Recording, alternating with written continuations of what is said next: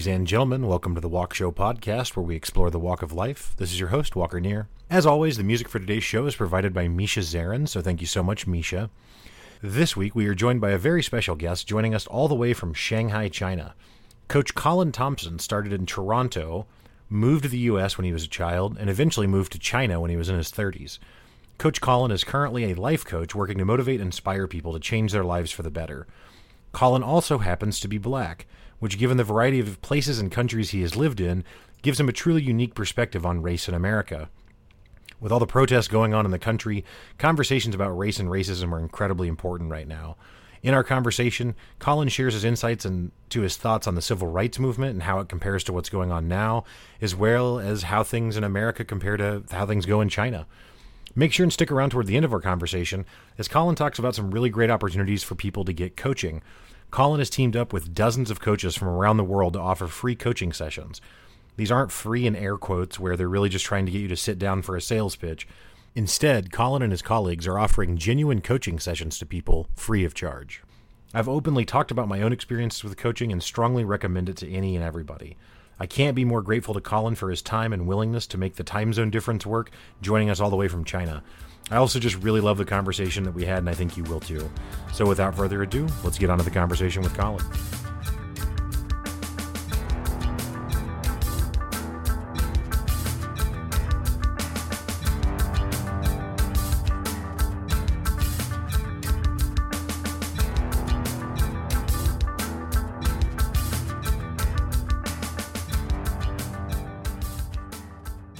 Welcome to the Walk Show podcast. Coach Colin Thompson, thank you so much for joining us today. Hey, Walker, it is great to be here. I always like I get introduced by Coach Colin Thompson. Sounds good. it does. Um, so, uh, so Colin, you and I were actually introduced through a mutual friend of ours, Carolyn Owens. Um, I was actually just recently on her show on a, a, live stream that she did. Have you been a guest on her show as well? Yes, about two weeks ago. Cool. Well, I do just want to give a, a quick shout out um, to to Carolyn Owens. She does a, a, lot of great work as a coach herself and has a, a really interesting show. Uh, Carolyn Owens 360.com is where you can find that. But just wanted to give a quick shout out to Carolyn because she's uh, the the person that kind of orchestrated this meeting. Um, yeah, and you, go ahead. Yeah, it's interesting because she's one of the she's the kind of person that says, you know what, I'm going to have you on my podcast.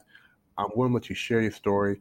I'm going to ask you questions that help, that help people understand who you are and I'm going to reach out to my friends and network to see how they can help you as well. So, you know, when you have people like that, as you just did, you want to give them shout outs and, and I, I, say thank you. Yeah, absolutely. Yeah, yeah, Carolyn's great. Um, so, so Colin, you are uh, you have a a pretty interesting story and one that I'll be perfectly honest, we could start almost anywhere. Um, you're originally from Canada, is that correct? Toronto, Canada. Okay and then um, moved to the United States for a while. Yeah, well, I moved from Toronto, Canada, to Louisville, Kentucky, and if you can imagine, that was quite that was quite a um, how to put it. That was quite. Some people say a mind fuck, but that was that was quite a, transition, especially being an eight year old boy. Um, and there were it's, it's funny because well, it's funny now because there there was challenges because my parents are Jamaican, my family's Jamaican, mm. so when I didn't have a Jamaican accent, but I had a Canadian accent. And then you move to Louisville, Kentucky, which is more of a country twang ish, more of a mm-hmm. mid Midwestern, not Southern, but Midwestern accent.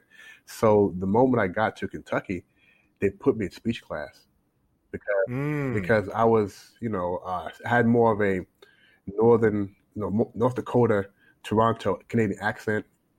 Um, I did have a lisp and a stutter, and they said, you know what, you sound kind of strange. So, yeah. So my first uh, introduction to the U.S. was on on an inter- interesting side was being put into a to a certain class, and also the first time being told we couldn't go to certain neighborhoods, right? Oh, yeah, yeah. So so that whole transition to the U.S.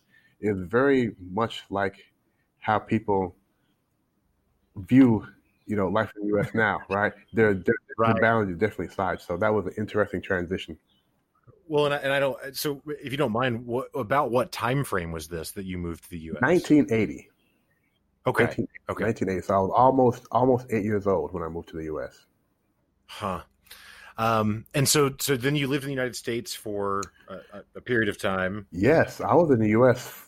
from eight years old to about 34. So Oh, do the math there for for a long time, long time. And let me let me say, I love the United States. You know, my, Sure. my family's there. I grew up there. Um, I am not a citizen. I'm a Canadian citizen. I'm a I am a uh, it's in- interesting. I'm an immigrant to the U.S. li- Literally, Uh, my parents. Are, All right. So a lot of the a lot of the rhetoric in the U.S. about um, not building walls, but a lot of rhetoric about keeping America for Americans is, is, is sort of missed on me. Even though all my nieces and nephews and siblings are are, are, citizens, so it's, it's interesting there.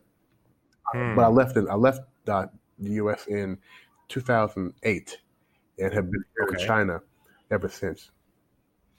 Yeah, that's what I was gonna say. So then you you eventually moved to, to China, and where at in China are you? I'm, are you still? now I'm in Shanghai. I was in Shenzhen before, and Shenzhen is the southernmost part of China, which is the manufacturing hub. That's where Foxconn is located. That's where all of the electronics are coming from out of Shenzhen. And now I'm in Shanghai, which is, I guess, one of the most international, diverse cities in the world. Yeah, I actually had a friend of mine uh, come on the show a couple of months ago now, probably to talk about um, her experiences living in Shanghai, kind of as the pandemic broke out. And yeah, I had I I wasn't aware that it was as big as it is. I mean, I think she said like 25 million people or something. I mean, it's like Yes. it's crazy. well, I, I would say 25 million people. Um, it really swells to about 30 million. There, there- there are a lot of people. There are a lot of. First of all, there are a lot of people in every Chinese city. let me let me first say that. But there are a Right. lot of people here, and you get used to it. Um, when you go back to the U.S. to visit, and things are so spread out, and people are more. Um, it's more. It's not as dense. Uh, you really. Rec- you really enjoy the, the the fact you're not bumping into people as you walk down the street. But as busy as Shanghai is, I got to tell you, Hong Kong is crazy because Hong Kong is only about 8 million, 10 million people, but it's so small that you're literally on top of each other. So Shanghai, at least we have a little more space here, but it's a great, it's a great time. Well, I'm I'm originally and still from uh, Springfield, Missouri, Hmm. which is a town of about 180,000. So Wow. five or 10 million doesn't sound doesn't sound small to me, uh, but I get your point. Uh, and I heard that podcast with your friend. A very good, a very good interview. She had some, some great stories, great stories to share. Yeah, well, thank you. Yeah, yeah, she was she was a, terrific guest and very generous with her time. Um, so over in in China, then you have built a a coaching business. Is that correct? Yeah, actually, two businesses: um, a coaching business and a blockchain business. And it's it's it's an interesting story how the coaching business was started. Um, should I take you through that journey, that story? Yes, please. Yes. So I have to go way back to to when I going back to the story when I first moved to the U.S. because being put into that that speech class. I mean, literally, they put me into a, a LD, a learning disability class, because of the way I talked and um, spelling. I didn't spell the right way. I put OUs where I shouldn't be putting OUs, things like that. And Mm. back then, there wasn't a lot of understanding for uh, Jamaican Canadian families in that in that education structure. If you didn't, you know, fit that that that sh- sort of square square peg, you're going to be in, in a special class. So what's interesting though is a year later they told me that I tested out. I, I tested into advanced class, so I don't know how accurate that was. You know, um, so yeah, so anyway, so but me being put in, in that speech class, what happens is every day you have to leave class when they go go into English part. You have to leave class, go into a special little class around the corner. You know, um, the, the dunce hat. So I was embarrassed on a daily basis having to leave my, my new classmates Wow. that special class, and and that drove me. You know, I really started looking at people who could because you know what, when it happens to you, no matter what, you think that your speaking sucks, right? You think that you, you believe it. You say, okay, you know what? I do have a problem, and that starts being becoming more weight on your shoulders. Now, from that Mm. point on, I always looked at people who could speak clearly, speak loudly, who could go into the front of an audience and talk, and people would be, people would react. At the time, only place I saw that really was in church. If a pastor up there Mm. talking clearly and getting everybody riled up, it was wonderful. So for years and years, I really sought to, on how to not just improve my speech, but but become a public speaker Mm. and um, and really to avoid the embarrassment or, or get over the fact that I had that lisp, I had that stuttering, and it took me. I still have my lisp, and I still do stutter, but I've learned to embrace those things. And I remember, you know, my father, very proud, old-fashioned Jamaican guy. we went to a lot of family weddings, and every time we'd go to a family wedding, he would stand up when it came speech time. He stood up and say, "On behalf of the Thompson family, we want to thank you for yada yada yada." And I was always like, "Wow, look at my father standing up with the microphone, hundred, hundred, with a hundred people, and just talking loud." My father was a very loud, calm talker, so I always had that desire in me to now not just speak clearly and publicly, but to inspire people, to get people to to to, to take action. Mm-hmm. So so that's when I really started to uh, start thinking about motivating people. And luckily, I was a I was a pretty, fairly good uh, high school athlete, uh, the captain of my, my wrestling team, the captain of my football team, and the coach would mm. tell us, get in there and get your team ready, get your team ready. And that meant talking to some guys. In football, you have, you have a lot of us, so other folks can get folks ready. But in wrestling, in wrestling, there's not a lot of us. And you have to right. really go down the line and get people motivated, especially people who don't have that freshmen, soph- sophomores who don't have that confidence yet. How do you get them motivated and to believe in themselves, especially when they've lost 10 times in a row? So mm-hmm. learning how to motivate people really became my thing. As I went to university in Washington, in Washington D.C. at Howard University, um, at Howard, it's academic school. And let me say, I only got into Howard because of sports. I got a wrestling scholarship. I would not have qualified, I would not have qualified if not for that. So shout out to Howard University and shout out to my wrestling coach. Because my wrestling coach, Paul Cotton, he always said, "You're here for an education. Okay, mm-hmm. we're paying you to wrestle, but the first priority is to graduate." And he always hammered that home with us. So with that, um, at Howard, the nature of Howard is it's academic school, so you're forced to lead, have leadership roles so there at Howard, I really got into my motivating, motivating people, and learning how to speak in public. Um, luckily, not luckily, but I was actually the commencement speaker in my senior senior class um, graduation. Oh, wow. Yeah, so going from being put in a special class um, in right. 1980 to 1995, standing in front of my fellow seniors, giving them advice on how to live their life after graduation, even though I had no idea myself on how to do that. Yeah, you hadn't done it I hadn't, hadn't done that yet. But I'm going to I'm going to bring this back to coaching. Sure, so sure. What I found, even after I graduated, for years and years, people would always come up to me to help them get motivated or for inspiration. And you know, I, I got pretty good at that. And what I was doing was giving them advice. So for years and years, I would do that, and I never knew the term coaching. I mm. giving advice and helping, and um, you know, uh, Les Brown, Jim Rohn, some people who I listened to the, the audio tapes over and over and over and over and over again for two reasons. One, to get that lesson, to get the lesson that they're teaching on how to improve your life, how to go forward, how to really have a life by design. But two, and for me, most importantly, how to speak, how to motivate people, how to inspire people. And I took those things and I really tried to design my life there. Now, that doesn't pay bills. That wasn't paying bills at all because I wasn't doing mm-hmm. professionally. So I did. I was working for Ernst and Young, Howard University, and then IBM. And um, IBM brought me to China in 2008, which is how I came, how I came to China. I'm going to fast forward now to 2015. I was doing. I was asked uh, to uh, do some volunteer coaching within IBM. At the time, it was called Blue Core Coaching. Well, they'll give you uh, about a four or five months training, and then you go coach leaders and individuals within IBM. And it's very mm. interesting because up to that point, I was I had been sort of what I call a motivator, an, an inspirer. But the coaching, I think, gave me that last piece, that last missing piece of the puzzle. And I'll tell you what I mean. You know, Walker, if I, I'll tell you what, you give me 15 minutes with you, I can inspire you, motivate you to run through a wall. Right? I hope you wouldn't do it because it would hurt, but I can I can, I can motivate you like crazy on Monday. Monday right. you're motivated.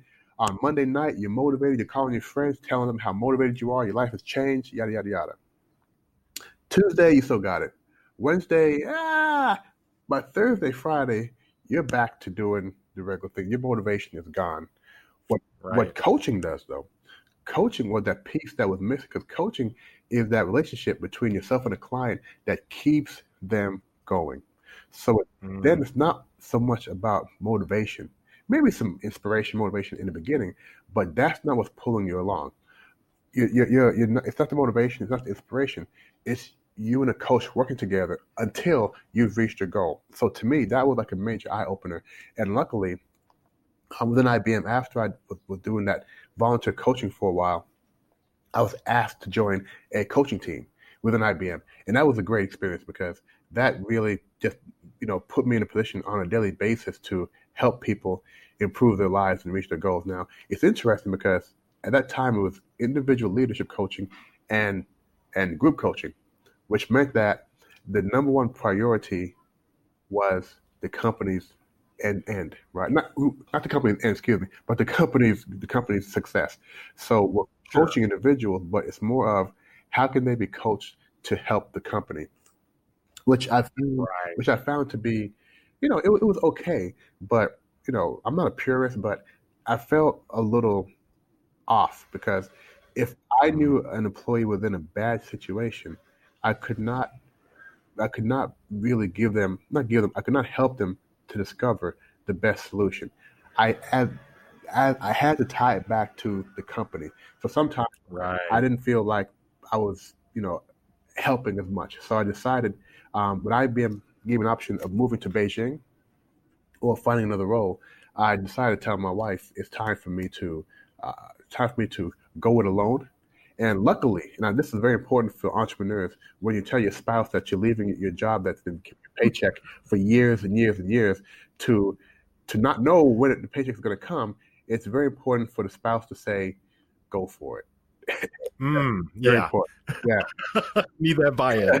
yeah, absolutely. So she gave me that buy-in, um, and it's been a, a a I would say a great journey for the last two years. That's about two, about a little over two years ago. It's been a great journey, and now we're in a position where we're really helping a lot of people. And I'll come back to uh, how what we did during the, the COVID times because I was in China during during the outbreak, and the whole coaching situation changed. But at the time, that was secondary to keeping your family safe. So uh, I'll come right. back to that when you want to come back to that. But um, the, the coaching we do now is uh, called life coaching. Under life coaching, there's an umbrella of different areas. I specialize in um, self improvement, self development.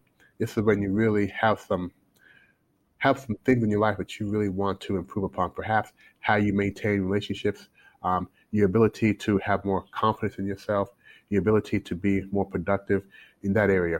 Also, do career coaching, which I think is one of the most important aspects of coaching because most people, I'll tell you a statistic, most people have heart attacks on Monday mornings. Do you know? Yeah, I did not know that. yeah. Yes.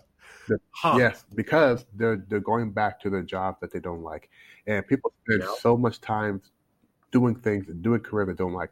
So to me, career coaching is one of the most important aspects of coaching because we spend so much time working. And imagine you're doing something you feel appreciated about, and you're getting paid for it, as opposed to getting paid for something where you're not feeling good. It, it, it, it changes the mindset and changes how you how you look at uh, a work and your career.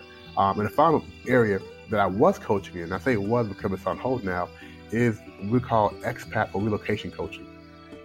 Oh. we here you know Shanghai, we have a lot of foreigners coming in from different countries for work, and it's hard sometimes to make that transition for spouses and, and the individuals when they move here. So I coach people on how to make the most of their time here in, in, in Shanghai. Um, however, as you know, as of right now, uh, foreigners are not allowed to travel into China. so, mm. so, and um, so a lot of foreigners got caught out of China. So that aspect of coaching is on hold right now. But that will come back because the borders at, at one point will, will, I hope, will open back up. Sure, sure. So the, the folks that you're coaching mostly are they are they people? I mean, obviously the expats would when that was still going on would have been there, but are the people largely clients based locally there, or, or are you talking to people from from other parts of the world too? Yeah, it's about eighty percent. Initially, it was about eighty percent located here in China, and I would say a mix down the line of Chinese citizens versus foreigners. Um, hmm. Due to the uh, coronavirus, uh, COVID nineteen, it's now I would say a mix of about 50-50 down the middle people who are in China versus people who are outside of China. Mm, okay, okay, yeah. It's it's funny how um, it, so many things that we used to think we had to do in person, like as soon as COVID showed up, then we learned that hey, it turns out we've got webcams and microphones, and right. we can do a lot of this stuff, you know, in a way that we couldn't before. Yeah. Um, and we were doing our coaching. We were doing our coaching before, um, primarily through Canva. Uh, Okay. Yeah, the reason being, a lot of people are getting coached in the evenings, and they're more comfortable getting coached while they're at home from work and whatnot. Uh, so that was that wasn't a big change, but I'll tell you, the change was now trying to, uh, I don't say, I guess you could say market towards, marketing towards people who are outside outside of China, which is what a lot of, uh, which is what myself, a lot of other coaches started doing more, trying to uh, get more uh, clients, get more branding outside of China. Hmm, gotcha, gotcha.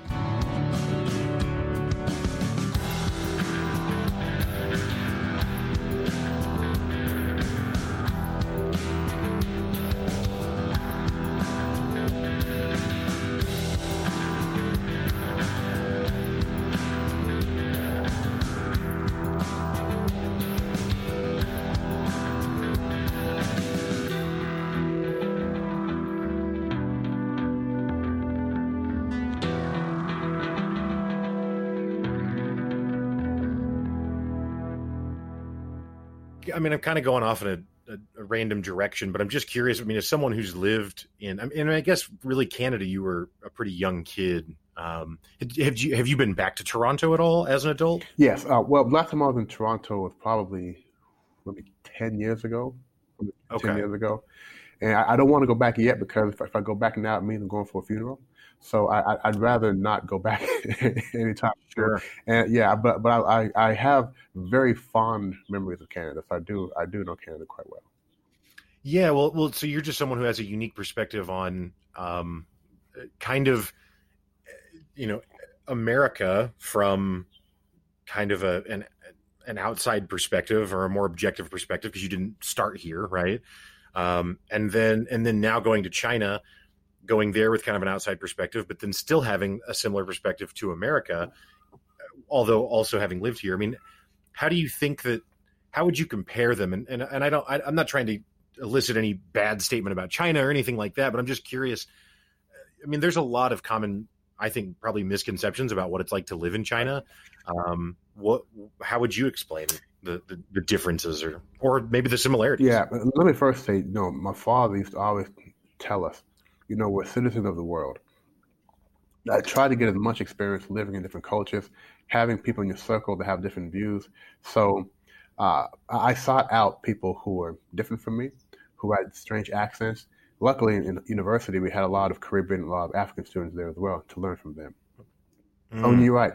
Um, my, my my first, I guess my first uh, uh, contrast feeling again was when I moved to the U.S. from Canada because things were just so different. Uh, then, and that, what that did, that gave me a perspective of, well, there could be a different way that it's done, but this isn't this isn't, this isn't so different from a lot of other immigrants to the U.S. You have a lot of people, a lot of families in the U.S. from China, from the Caribbean, from Jamaica, from Trinidad, from different parts of Africa, from Europe, and when their parents moved to the U.S., within that household, that culture is that country. So you can still grow, you can still, uh, you know, be born in the U.S. and have a different perspective because inside that house, you're not eating, uh, you're not eating apple pie, American apple pie, right? You're, right. eating, you're eating the dessert of your home country. Your parents are talking in their mother tongue. Or, or with their with their accent, so you're still getting that. Right. You can still get the contrast. I think what's different though is being in the U.S. Once you leave your household, you conform automatically to the environment. So even though inside the house you may speak one language or you may have a uh, Jamaican accent, but when you go to school, you're speaking with your Louisville, with your Missouri accent, right? So that's one. right. And I did, you know, growing up in the U.S., um, I never felt like I was African American, and I'll, I'll I'll explain that. Uh, I was born in Canada, so Right. African American is for literally uh, United States Americans, right? United Americans.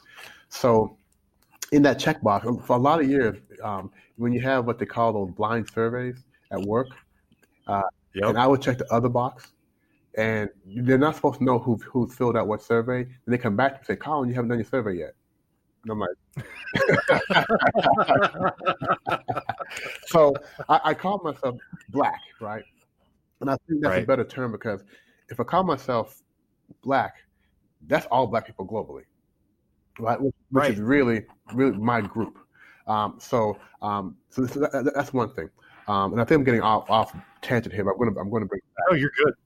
so growing up in the U.S., I, I, I never, you know, a lot, a lot of African Americans could talk about their grandparents down south and this and that, and I could never be part of the conversation because my grandparents were in Jamaica, and to a lot of to a lot of Americans, whether you're uh, Caucasian or whether you're black, it's America first, then outsiders. So I was in a lot of circles. I was viewed as a foreigner, even though I grew up there and whatnot.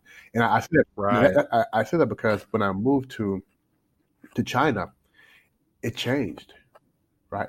Because I had American accent, I was American.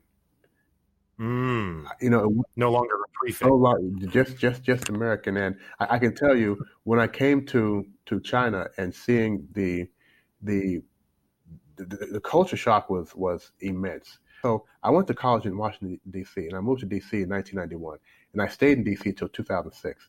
And Hmm. Washington D.C., the the D, DMV area, the, the D.C. Maryland Virginia area, it's very black. It's very black. I think it's one of the uh, the Maryland area is one of the most populated African American counties in, in the country. So, you know, we grew up in a, I like to say we grew up in a black environment, and then I moved to Poughkeepsie, New York, for Mm, for uh, IBM. And Poughkeepsie is upstate, not upstate. It's uh, maybe about an hour and a half north of New York City. And I went from being in a very diverse uh, environment to one where I was again one of the only blacks uh, there. But what that did, that prepared me for China. mm, yeah, so so it, looking back now, that was very good because it got me out of my comfort zone, and it made me be more open to communicating with people who maybe I wouldn't have had a conversation with before. Uh, Right. So so in China, what happened was, if you see another, and this is this is 12 years ago, which is different than how China is now. If you saw a foreigner 12 years ago, you cross the street and you say hello, because in, in Shenzhen there just weren't that many of us. So you start to say, you know what? I don't care where you're from. I don't care if you're from, you know, the, the, the southern part of the U.S. I don't care if you're white, black, purple. If you if you talk like me, if we can talk about sports, if we can talk about common shows, you're my new best friend, right? So Right. back then, you had two bases of foreigners uh, in Shenzhen. You had those of us who worked for international companies such as manufacturing, IBM, maybe some uh, uh, um, uh, uh, mobile phone companies and whatnot. And then you had uh, international teachers. And teachers were actually, uh, there are more teachers in, in China than I think any other industry because a lot of international, when you're, when you have somebody come from the US or Europe to work in China, the kids need to go to international school. They can't go to local school. So you had a lot of international teachers uh, then, and, and now. So they were always a good resource to to spend time with. Now, the, the down part there is every two three years they have turnover there. So after while, you say, you know what? I don't know if I want to necessarily make deep friendships here when they're going to be gone next year. But getting back to your question about the culture differences, uh, Sure. yeah, what I what I learned the most about being in China was that the narrative of how people of color are viewed in the U.S. is only is mainly a U.S. and maybe a European thing. Meaning, um, in the U.S., and I'm going to just be honest with you, in U.S. Yeah. people of color, um, and especially the darker color, are viewed more as guilty than anything else. A lot of times, uh, people feel threatened by uh, black people a lot of times in the U.S. strictly because of their skin color, strictly because of Yeah. stereotypes. Um, this is this is the this is the stereotype, or this is the um, this is the story of of how black people act or should be viewed in the U.S. Whereas when you go to China, they don't have that history. A lot of Chinese didn't even know about slavery. I mean, they do now in, in, in bigger cities, right? But it's not Sure. part of their everyday. What Right. what they knew was Michael Jackson, Michael Jordan, Kobe Bryant, Yeah. uh, Dr. Martin Luther King. So they knew about those famous uh, uh, uh, African Americans or blacks. And when they met you, they're more curious. Now, you, you, get tired of people coming to you and touching your skin and touching your hair and asking for a picture.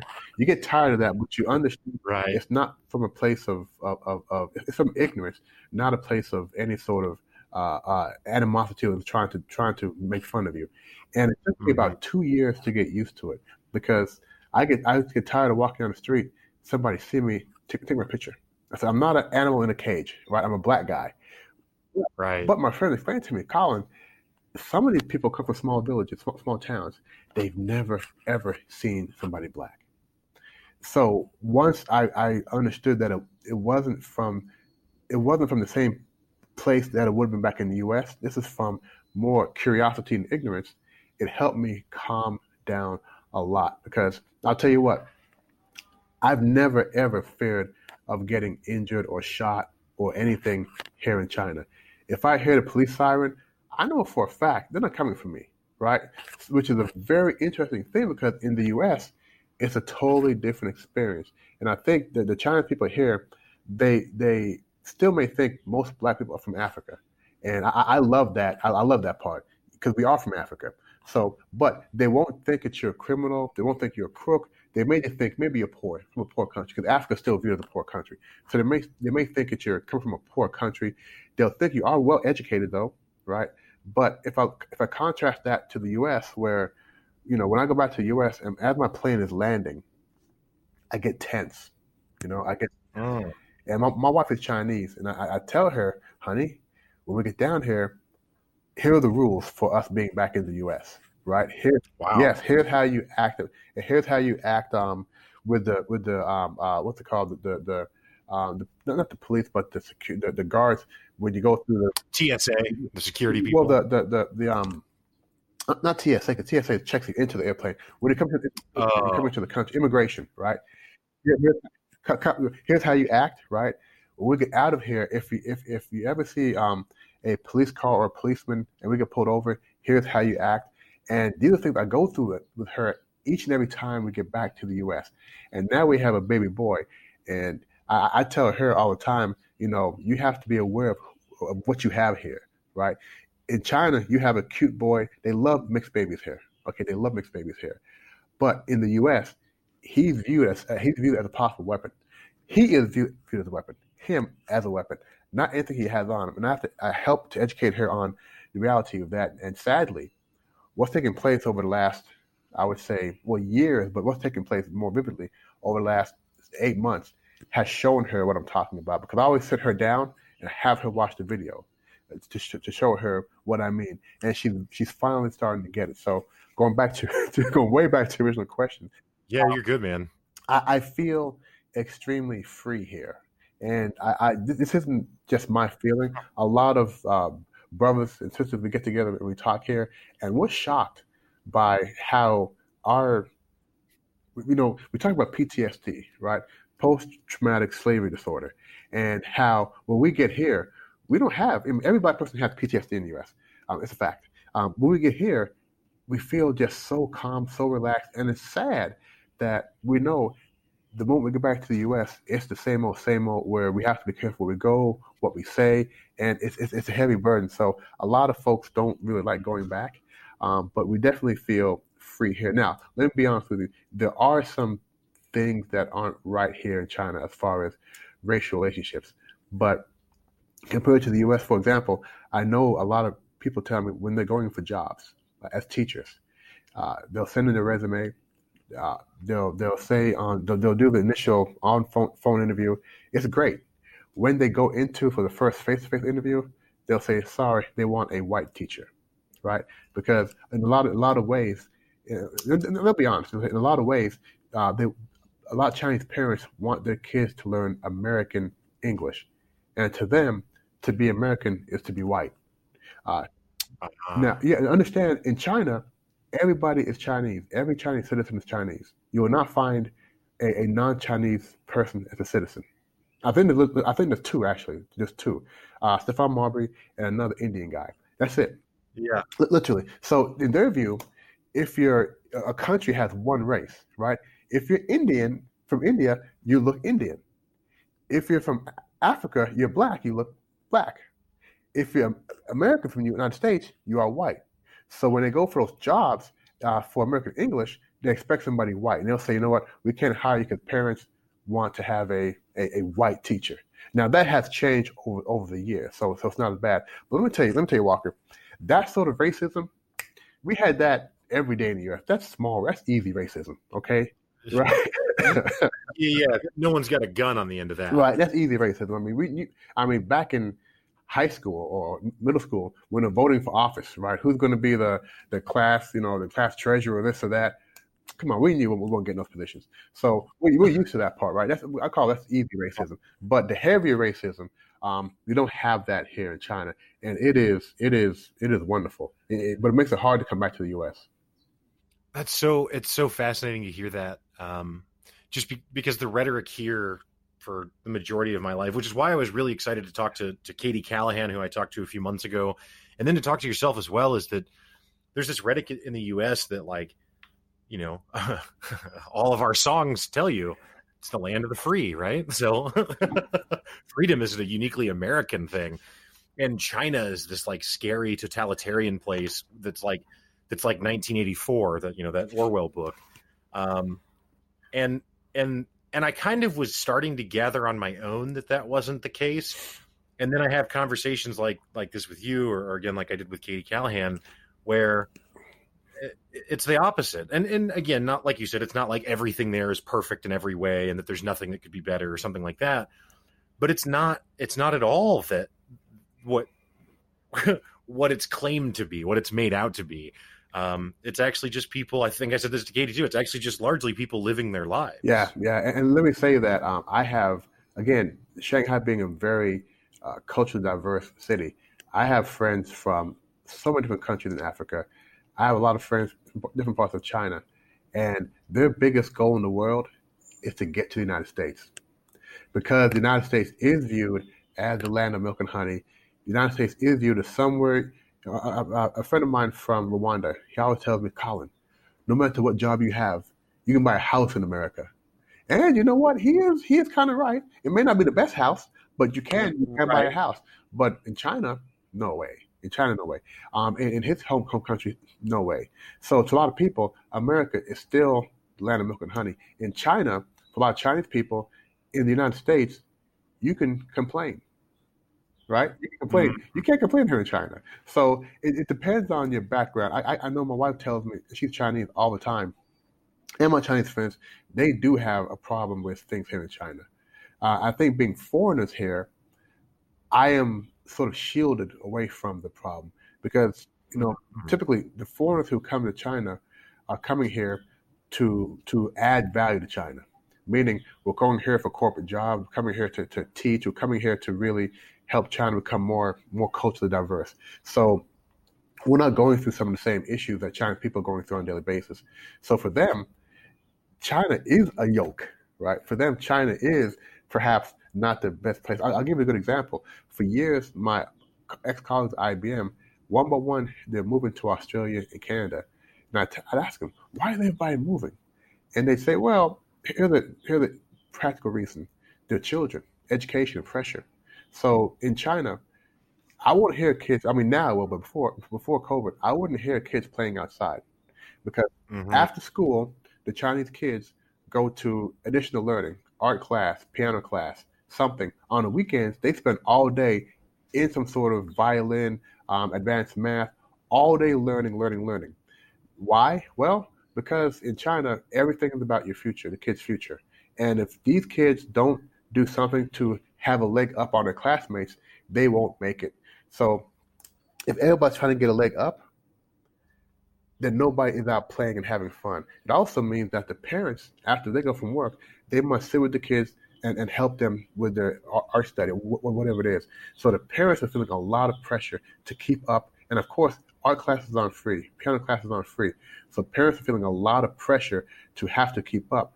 Then they said, you know, if we go to Australia or if we go to Canada, it's different. The teachers will say, give your kids a little homework, but make sure they get outside and interact and have fun. Whereas in China, mm-hmm. it's not about fun. It's just about that. So, it's, so a lot of Chinese people, they have a different view, and I think I'm not. I think I know for a fact that that what's going on with the the, the structure, government structure, they feel heavy. But as foreigners, we're treated we're treated we're treated very good here. So I think um, we have a different view um, and different experience than a lot of locals do. Mm, that makes sense. That makes sense. Um, well, it's it's yeah, that's so it's so interesting to hear you talk about when you come back to the United States. Um, that there's just literally a, a, a tension. Um, so, and I don't mean to keep comparing everything to China. It's just I don't know that much about it, so it's very interesting to me. But so, like here in America, I mean, I, I, I'm a white guy, so I'm I don't have the same fear of the police that I think some of my black friends do. But I'm still not comfortable with the police. Like, so when I get pulled over, the first thing I do is shut the car off, put the keys on the steering wheel, you know, roll the window down, hands it 10 and 2, yes, sir, no, sir, the whole thing, right? Like, I'm playing the game the whole time, too, because when it comes to the American police, a, I don't think every American police officer is a bad actor. To be clear, I, I think the vast majority of them are, are, not but you just don't know who you're dealing with because I don't know this person yet. And and the the truth is that it like they can they can just kind of say something happened and and did it happen or not? I don't know, but yeah. a court will decide later, and then that court is uh, probably going to believe the cop, right? So so there's this tension. Is that does that same is it not like that? Like in China, if you get pulled over, are you not hands at ten and two and keys on the steering wheel and all that? Is it not that same experience? Yeah, well, let me, let me say, I, I, don't drive here in China, which is which is great. Um, I, do, I, don't drive here in China, but the police here are more, in this culture of China, they're more they want to resolve things. So they'll typically try to resolve things without having to go back to, to the police station. For most traffic violations, they get a ticket. Um, so I haven't been involved in many traffic violations here, so I can't really speak on that. But I want to go back to, to your scenario in the U.S. Um, we follow that same scenario, except for two things. Um, we'll instantly call somebody on the phone and say, "Hey, I'm being pulled over," and keep it on speaker, right? If I am, we'll do that. Mm. And if anybody else is in a car, we'll tell them, "Shut the fuck up and don't say anything." Seriously, not even. Not, yeah. Don't say. Do not talk to the police officer. If he asks you a question, answer it and don't have any attitude. But but collectively, when that happens, in the back of our mind is, okay, we're about to get fucked over. Mm-hmm. And what, what that means is maybe not arrested, maybe not hit, but he's going to ask questions that that he may not, maybe he wouldn't ask you. I mean, and, and, yeah. expect answers. So three y'all going tonight. We don't have to tell him that. But if we right. if we don't tell him that, you have a problem get, get out the car. So we have to make sure that we are we are keeping things very very calm. We have to ask questions that typically we, we, don't have to we, we would not need to need to answer. So it's a different. I think it is a different experience. Um, being pulled over and and being um being singled out. I mean now now in the U.S. Yeah. you have a lot of people who are checking black folk. You know, what are you doing here? Why are you here? Um, you know. But it's um, it's it, here's the thing, Walker. For a lot of people, this is not new.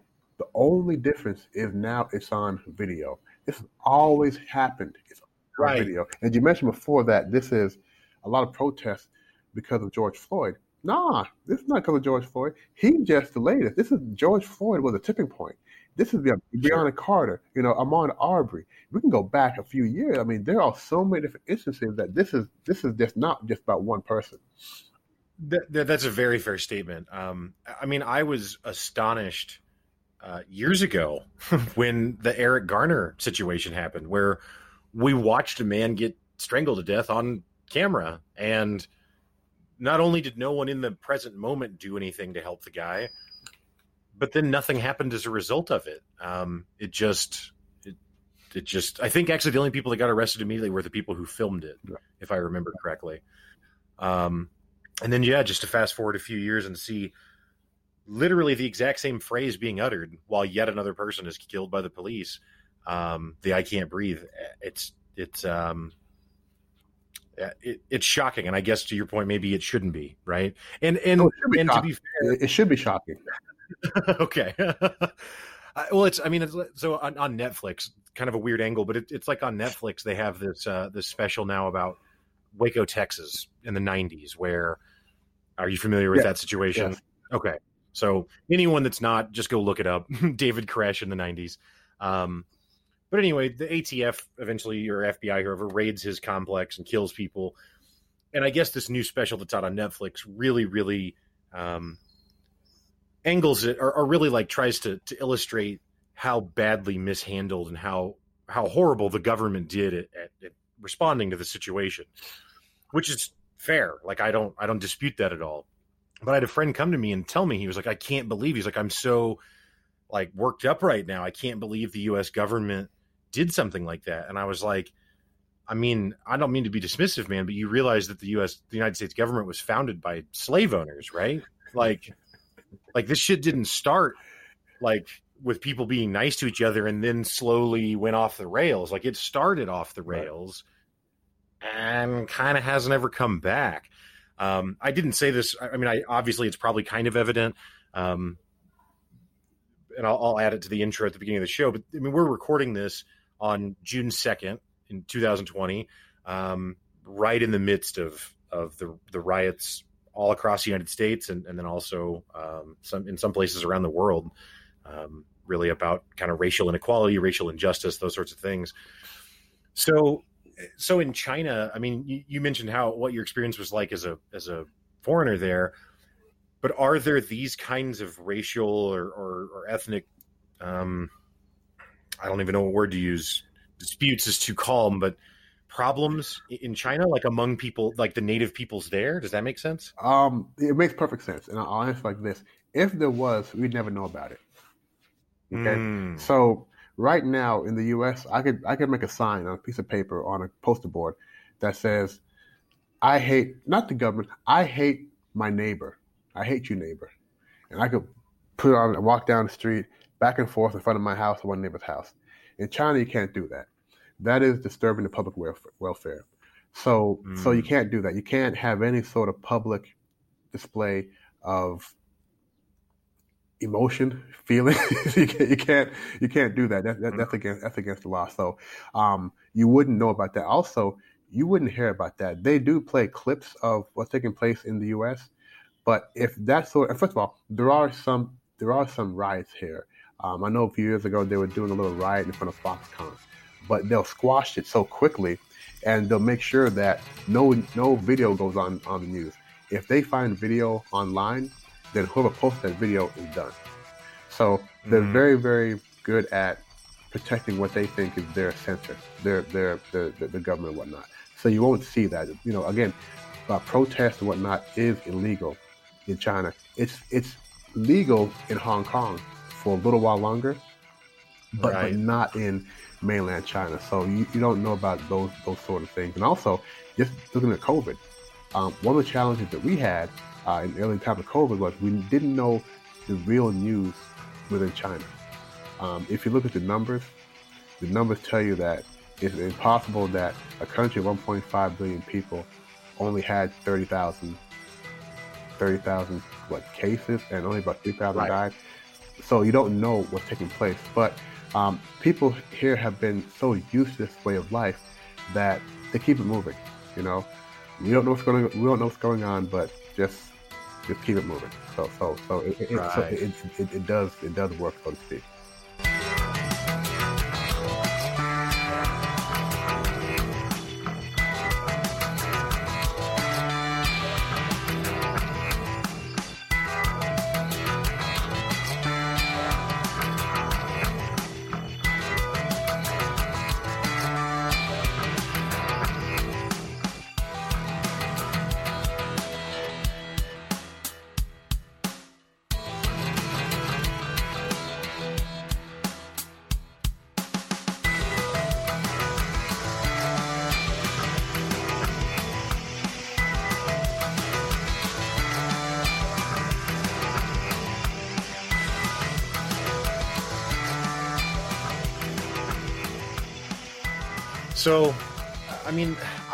What do you, um, and just just totally spitballing here, but I mean, what do you, what do you think an outcome could be from this that would actually affect positive change?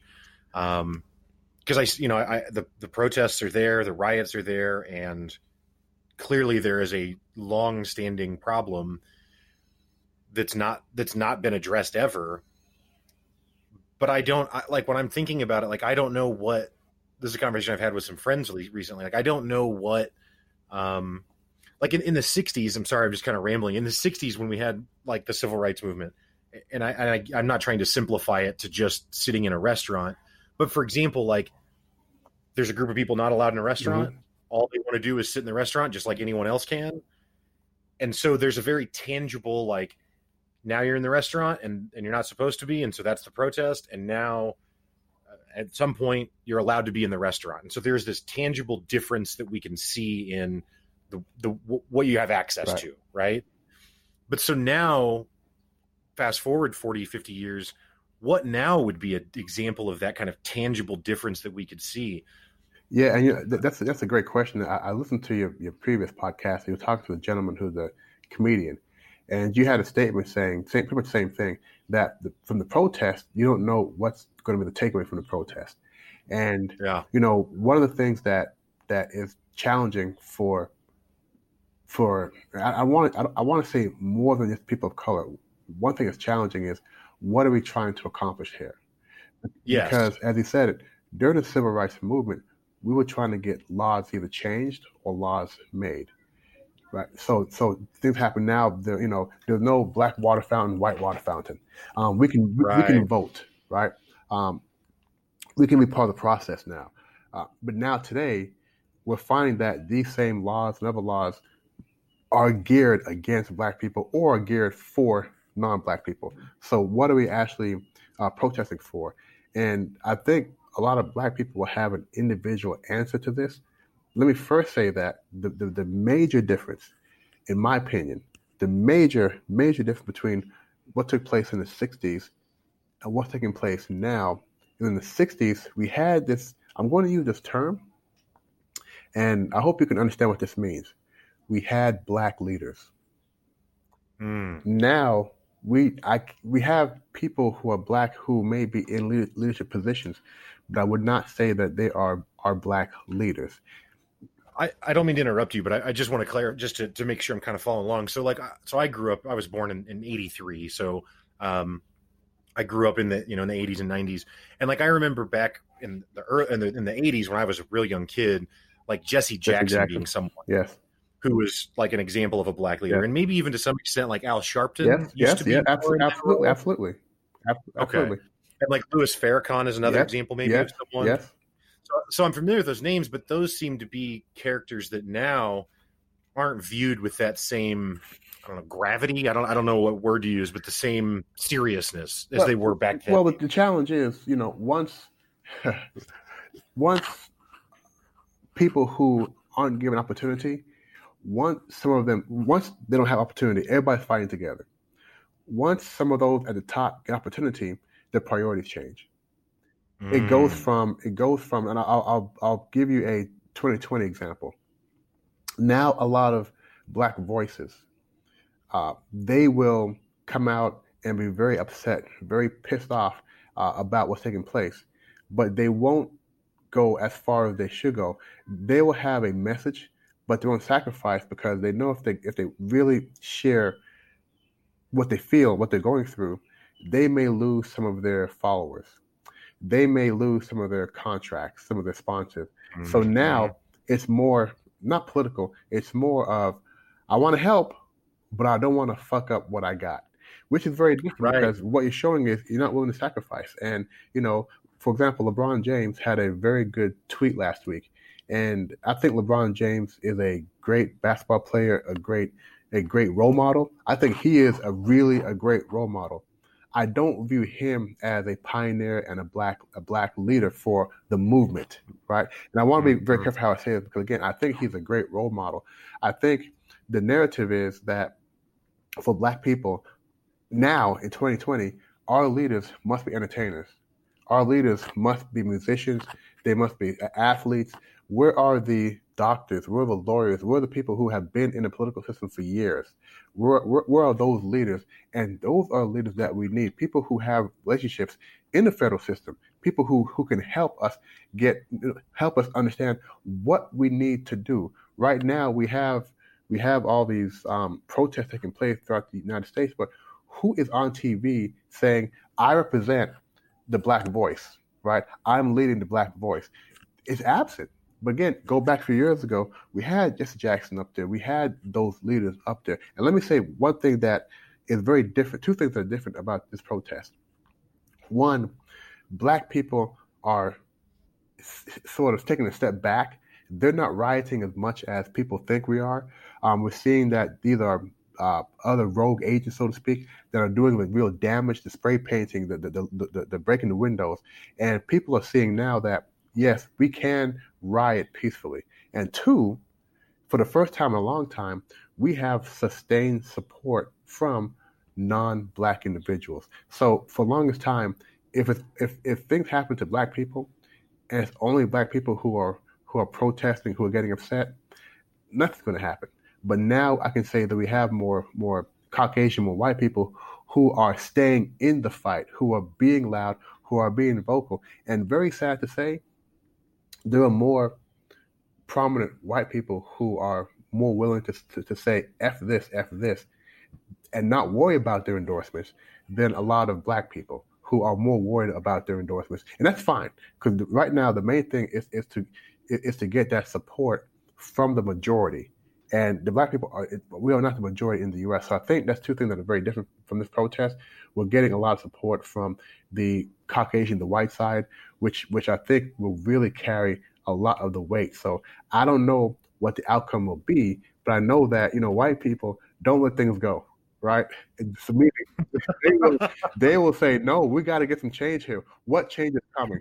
So I think I think that's something that's different. That's good. well, fair enough. Um, yeah, I just I don't I don't know. It's it's something that I have um, have struggled with trying to understand most of my life. Um, obviously, you know, I, I, live in in Springfield, Missouri, like I said earlier, which is a very small town. But like growing up, I mean, my my three closest friends were a guy who's Filipino, a guy who's black, and a guy who's uh, I think like Arabic and Japanese, or I don't know. But like, so in this whitest of white places, I still managed to actually end up finding a somewhat diverse group, as diverse as we could get here. And it, it just it, it it it's so it's just so shocking to me that it that it still is something that people um, carry with them in the way that they do. And, and, and, an argument I've made in the past about racism and sexism and really all forms of, of bigotry and, and stereotyping like that is that even outside of the cruelty of it all, which that is the worst part of it. So I'm not trying to downplay that, but even outside of the cruelty of it all, it actually just doesn't make any sense. Like if I want to judge the character of people, which all people do and you have to do when you interact with individuals, right? You have to be able to make some assessment of is this safe, is this dangerous, are they nice, are they mean, whatever it is. So I want if I want to be able to accurately judge the people that I'm around, then you're going to have to make quick judgments on people because you're not going to get to know everyone right. at all times, right?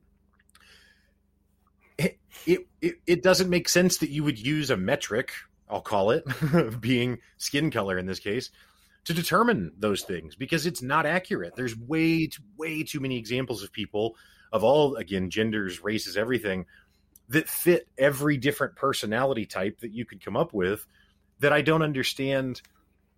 I don't understand just from their own, from a self serving interest, why you would use a criteria that doesn't actually work. Like if you, if you, when you make these broad stereotypes about the character of people based on again things that actually are totally independent of their character you're actually just doing a disservice to yourself. And again that's not even to speak to the cruelty and, and all of that of it.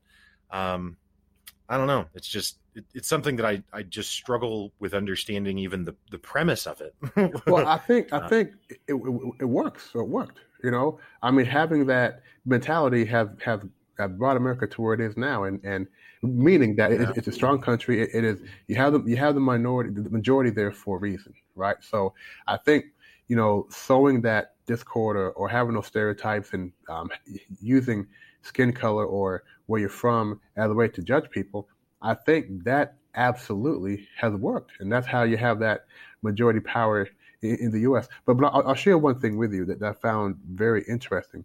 So, yeah, as you mentioned, you, you, your best friends were uh, Filipino, black, and another Japanese um, uh, Iranian guy. Uh, so now, I think, and again, I'm speaking for, for me, and I can share what my friends and I talk about, but I want to make sure these are my comments. As as a black man, I'm 46 years old. I totally recognize that not all Caucasians in Europe or in the United States are bad people. If you go back, say five years ago, and there was some sort of issue in the U.S., we would say, you know what, f all white people. Um, we're tired of this. We're tired. Of, we're tired of this because back then the white people. I said the white people. white people were more unified as a white group. Now, mm. when when Trump came in as president, what that what that did for the first time, now for the first time, you saw a divide between white people. So when we see mm-hmm. when we mm-hmm. see go back five years ago, when you see a racist cop, or that's a white racist cop, you know that's how white people are. Go back two years ago, see the same thing. Now it's more of, well, that's a white racist cop. He's a Trump supporter. He's a Trump cop. So so what what it caused us to do because at the same time a lot of white people were so upset over some Trump stuff. We never saw that before. Yeah, some people didn't like Bush's policies, but not like what we saw for Trump. So a lot of go, go ahead. Well, I was no, I was just going to say a lot of the Bush stuff was like anti-war stuff, right? right? right. It wasn't really domestically right. that anyone really had huge problems, but with Trump, yeah, yeah I mean, you've got people super pissed about domestic policies. Right, so anyway, right. and, and, what we saw, what we saw was, wait a second, you're telling me that there are some white people that don't like this, that don't don't you know that don't uh, have the same thought process that these guys have. So instantly, we started seeing some some the, the Trump white people and the non-Trump white people. Now, at the time, the the, the non-Trump white people were still quiet when things happened. So we'd say, okay, you know what? Um, we have uh, um, Eric Garner. The the the Trump white people were well. He should have been selling cigarettes on the corner illegally, right? He should have been he should have been doing that. Whatever.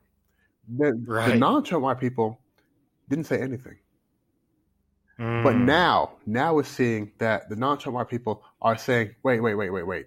This is ridiculous." So now we're starting to see that there is a there is a, a um, force that is fighting for justice and equality within the white community, which is very new. So I say it to say that don't think all black people um, have issues because we don't. We don't. We, we see it now as the. Trump the Trump type of white and the non-Trump white. So we do think that now we have a good opportunity because again, as I said, once you have white people or, or Caucasians who have your back verbally, I mean, I mean, out in public, you're more than likely to succeed.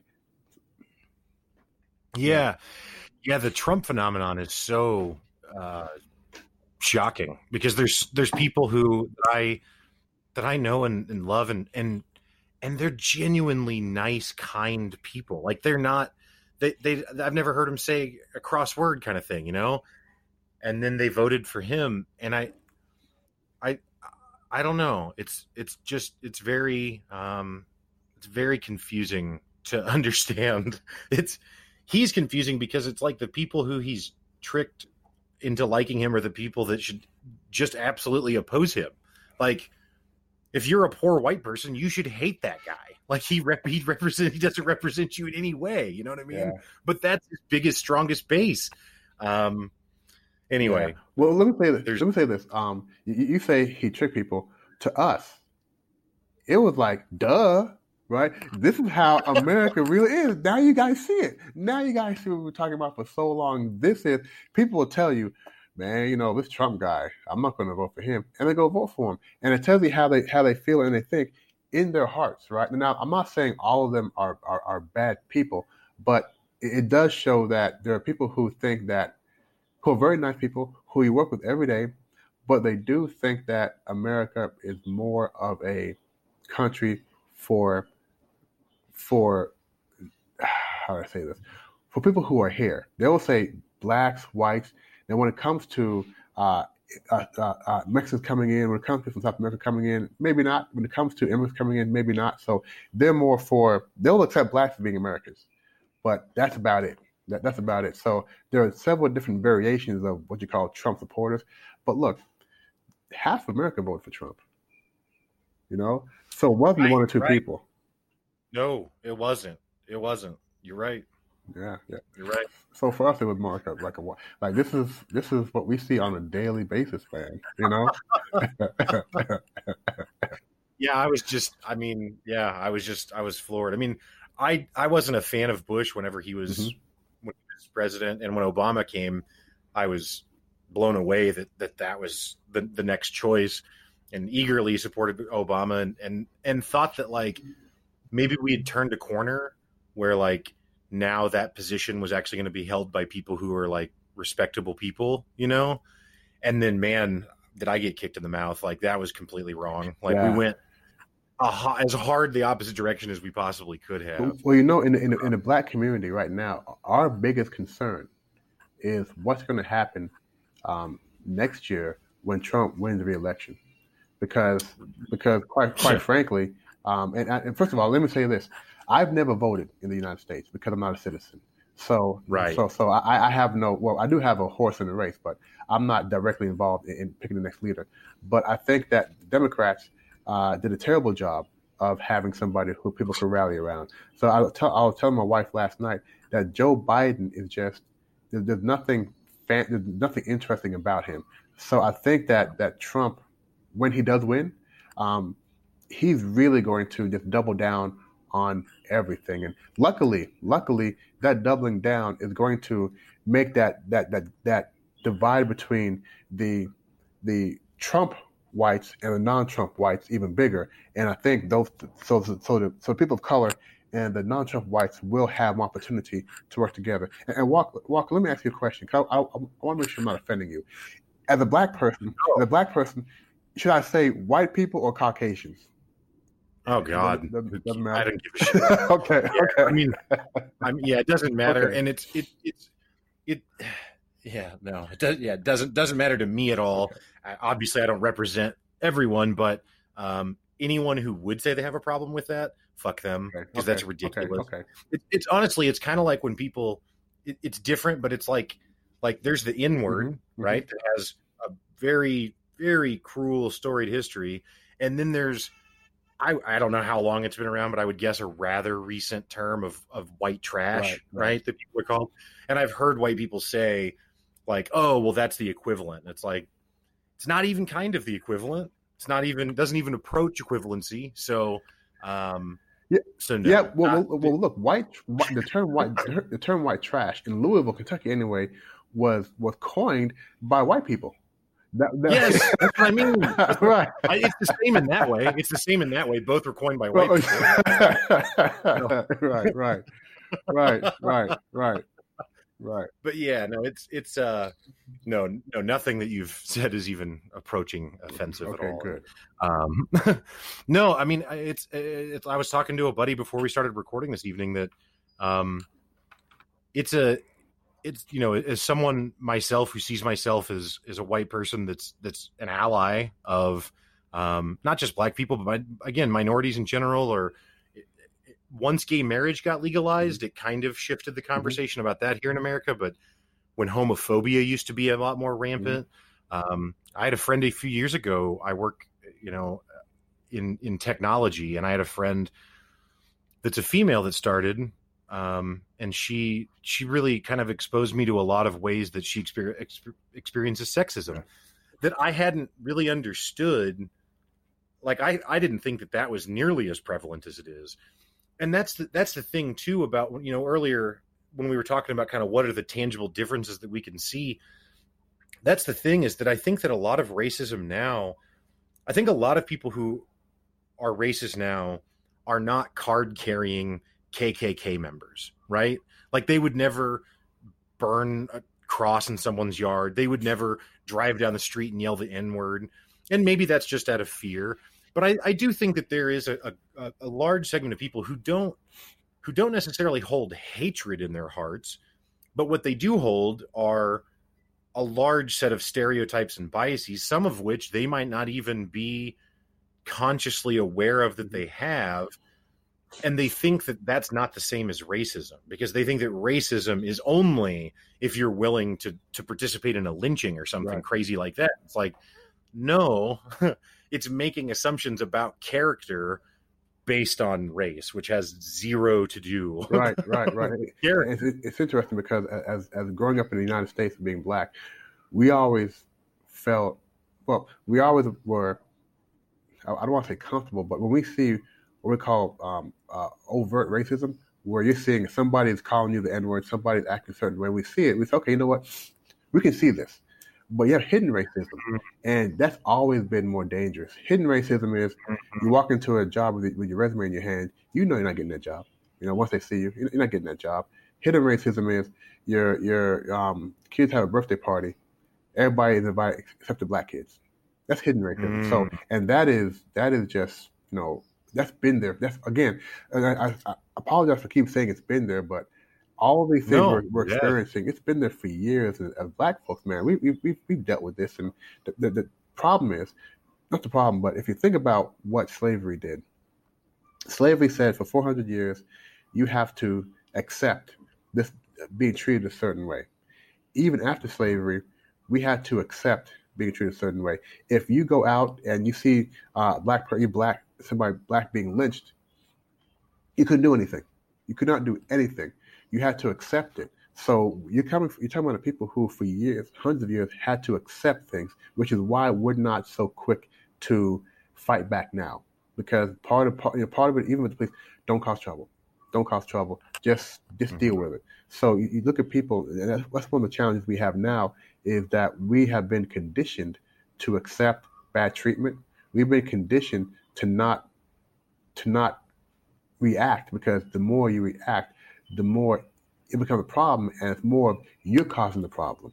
So, um, mm. um, so it's a lot of things that we have to sort of overcome uh, um, that we, we haven't been able to overcome. But, but I'll tell you one thing I'm very proud of.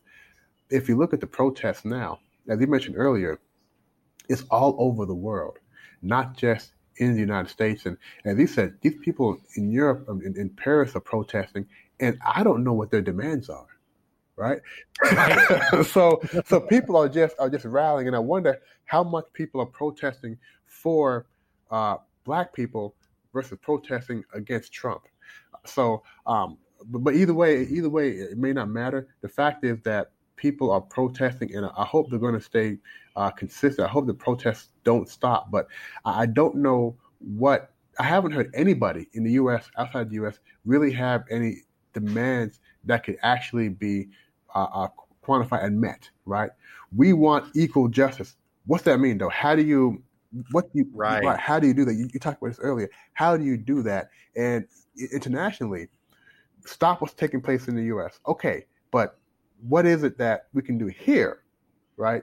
We can't put right. we can't put sanctions on the U.S. until you know. So yeah, but but I, I still do hope that the uh, protests take place peacefully, and I hope that from this, like a phoenix, we get strong, real black leadership, which we don't have now. Right now, we're just yeah. a, a, lot, lot, a lot of boats, a lot of boats that are sailing, but not in one direction, not with one course in mind.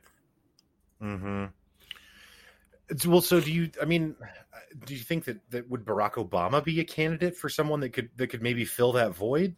I mean, he's he's not he's not an entertainer, right? Like he comes from a very academic, respectable, and obviously was the president twice. You know what I mean? So, did, could, could he take up that mantle? And and I guess I don't know how you ask someone to do that or how that manifests itself, but that's a very very good question. Um, I would, I would. Oh, that's a very good one. But why hasn't done it yet? You know, it, it's sort it's sort of like right. it's sort of like that. And I would say honestly, if I if I look at the the, the fire that's needed uh, and the strength that that's needed, I would say I'd rather have Michelle Obama there, being that being mm. that voice, right? Because Michelle Obama, yeah, yeah. she has what we call street cred, right? She is more because she wasn't president. She can speak her mind a little more. I think Obama still has to make sure that he he um, is very, and he, he's Obama's great, right? Um, he has to be very mindful of, of, what he says and how he does it. I think Michelle can really rally rally the, mm. rally people around us. I think Michelle would be great. I think Obama would be great also. Um, I, I don't see him as being wow. That's, I, I, now, now you see, you start in trouble now because now I'm saying, why haven't why haven't he done that? Right? Why haven't he done that? Right. Well, I think to some extent, and again, I'm, obviously, I'm speculating. He's never said anything, at least that I'm aware of. But I think to some extent, it's that um, anything he says in the existing climate, and and I think the farther away from 2016 we get, the less true this becomes. But especially right after that, if he comes out full force against something, it could very easily the narrative will quickly be it's sour grapes because of the political outcome, right? And and I don't think that would be true or that would that is his motivation. I don't think he's petty that way, but I think that's where the narrative gets spun. Now, I think as again as we get farther away from 2016 and that election result, I think maybe he has more bandwidth. I mean, he you know in the commencement speech, he still didn't say Trump's name, I guess, but in the commencement speech that he filmed for local high schools or whatever, he did he did kind of he did call out the you know the lack of leadership right. or the the bad leadership that we had. So it's becoming a little more overt. Um, but you're yeah. right, Michelle might be a, a much more um, she might have an easier path to that because she doesn't have all of the history of, yeah. like you said, being and, and, president. And Obama, yeah, Obama is very political. And if you if you mm look at you know the black leaders, they have been more what apolitical, non-political. Uh, I forgot the proper term. So I think it's hard for him to come from that structure and and be, right. be authentic and be be able to to to to to sort of share the share the story of a lot of black people right? Um, we all, we all right. know Obama's background. No, you know, that's fine. But I think he's still sort of um, bound by certain constraints of what he can say, what he, what he can't say. Um, mm-hmm. the, the, mm-hmm. la- the, last thing Obama wants to be viewed as is an angry black man, because people think if you're an angry black man, you, are no longer seeing with logic, you're seeing with, with, with fury.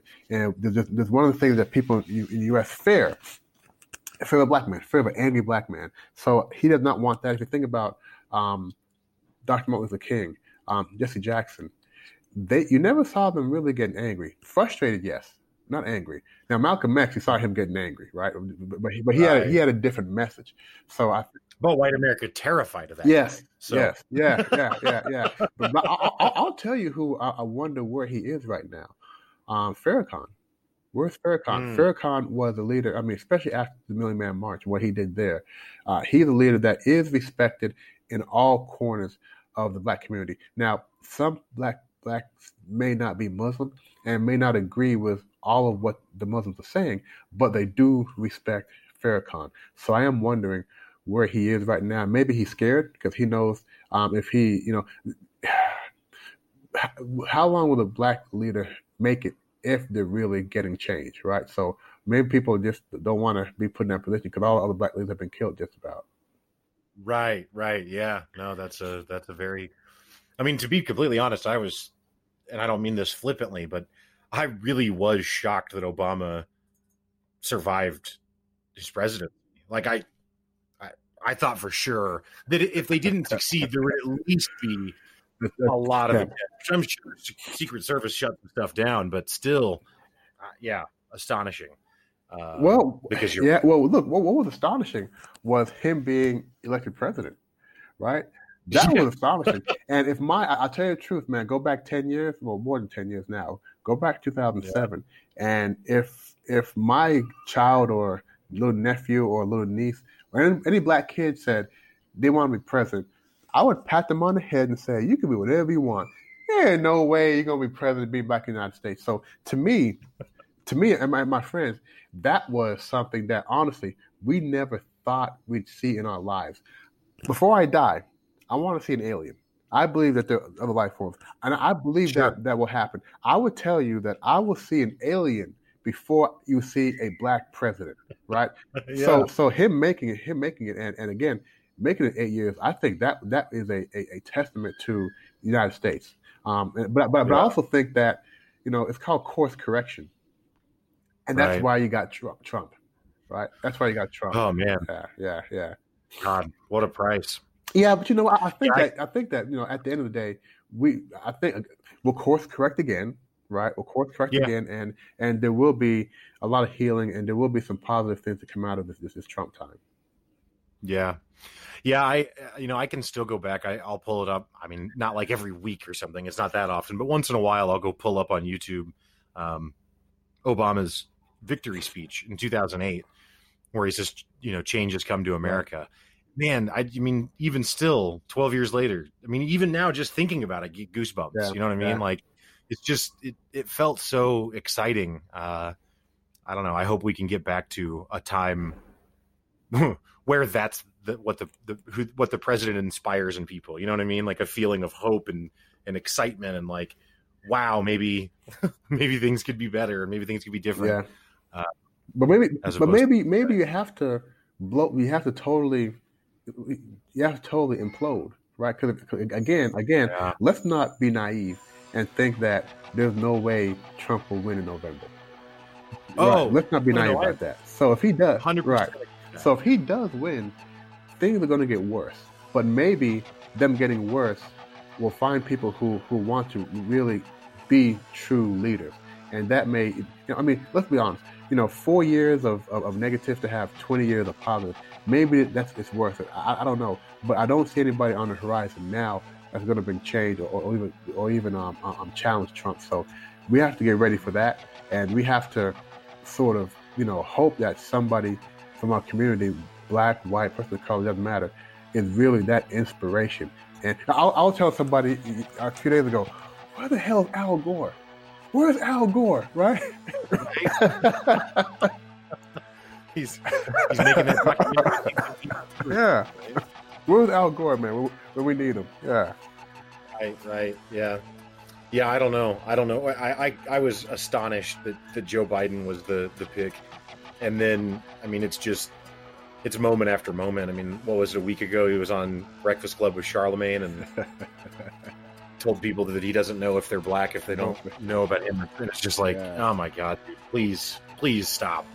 yeah, well, well, first of all, him being on that show was just, you know, was just like this. Look, look at this PR. It was like when, when Hillary, when oh, Hillary Clinton was introducing Meek Mill and Jay Z at a rap contest, right? Rap, rap, rap, rap, you know, it's like really Hillary Clinton talking about Meek Mill. What the heck is what? What the what kind of you know? So. right, right, right. Yeah, it's it's very on the nose. Yeah.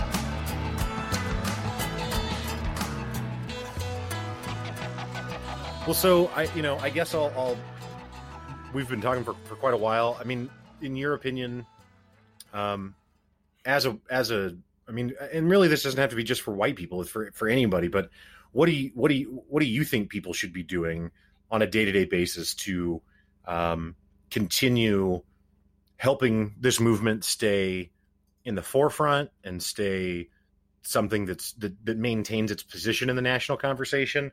Um, and that and to actually contribute to to to what's going on.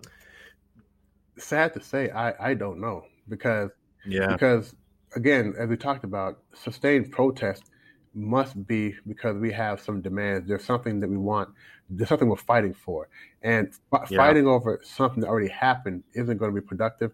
We have to fight for something we want to happen in the future. So I don't know eh, how sustained protests will work. I'm also concerned that what you're seeing is people coming together, and there's no it's sort of like um, the the the coronavirus has been defeated because now what's on people's mind is is the protest. So looking at you know how do we protest but still be wary of this virus that's wrecking uh, the world? Because don't forget the economy is going to take a hit and the same people that are protesting or being impacted are losing jobs, um, don't have that income, are still at home. So we have to we have to say, what can we do to to establish a new normal? That new normal is first keeping your your, your family and loved ones free from the coronavirus, or, or or getting it and, and and dealing with it and healing and being able to go forward. And also, what do we do with the the state of abuse that's happening in the U.S. and and and luckily, I'm so far away here in China that I don't need to have the answer because I don't know. But I will say, on an individual basis, I think that people need to not be scared to to protest in their way. Uh, it doesn't mean you're on the streets protesting. It could be the fact that you're wearing a T-shirt with a slogan on it. It could be that you change your your email tag or your, your social media tag to say a certain thing that shows you support. Because we have to let we have to let folks know that we are all rallying around this and we're not letting go. Also, we have to use the the, the, the biggest weapon that we now have are our cell phones. We have to continue to video things.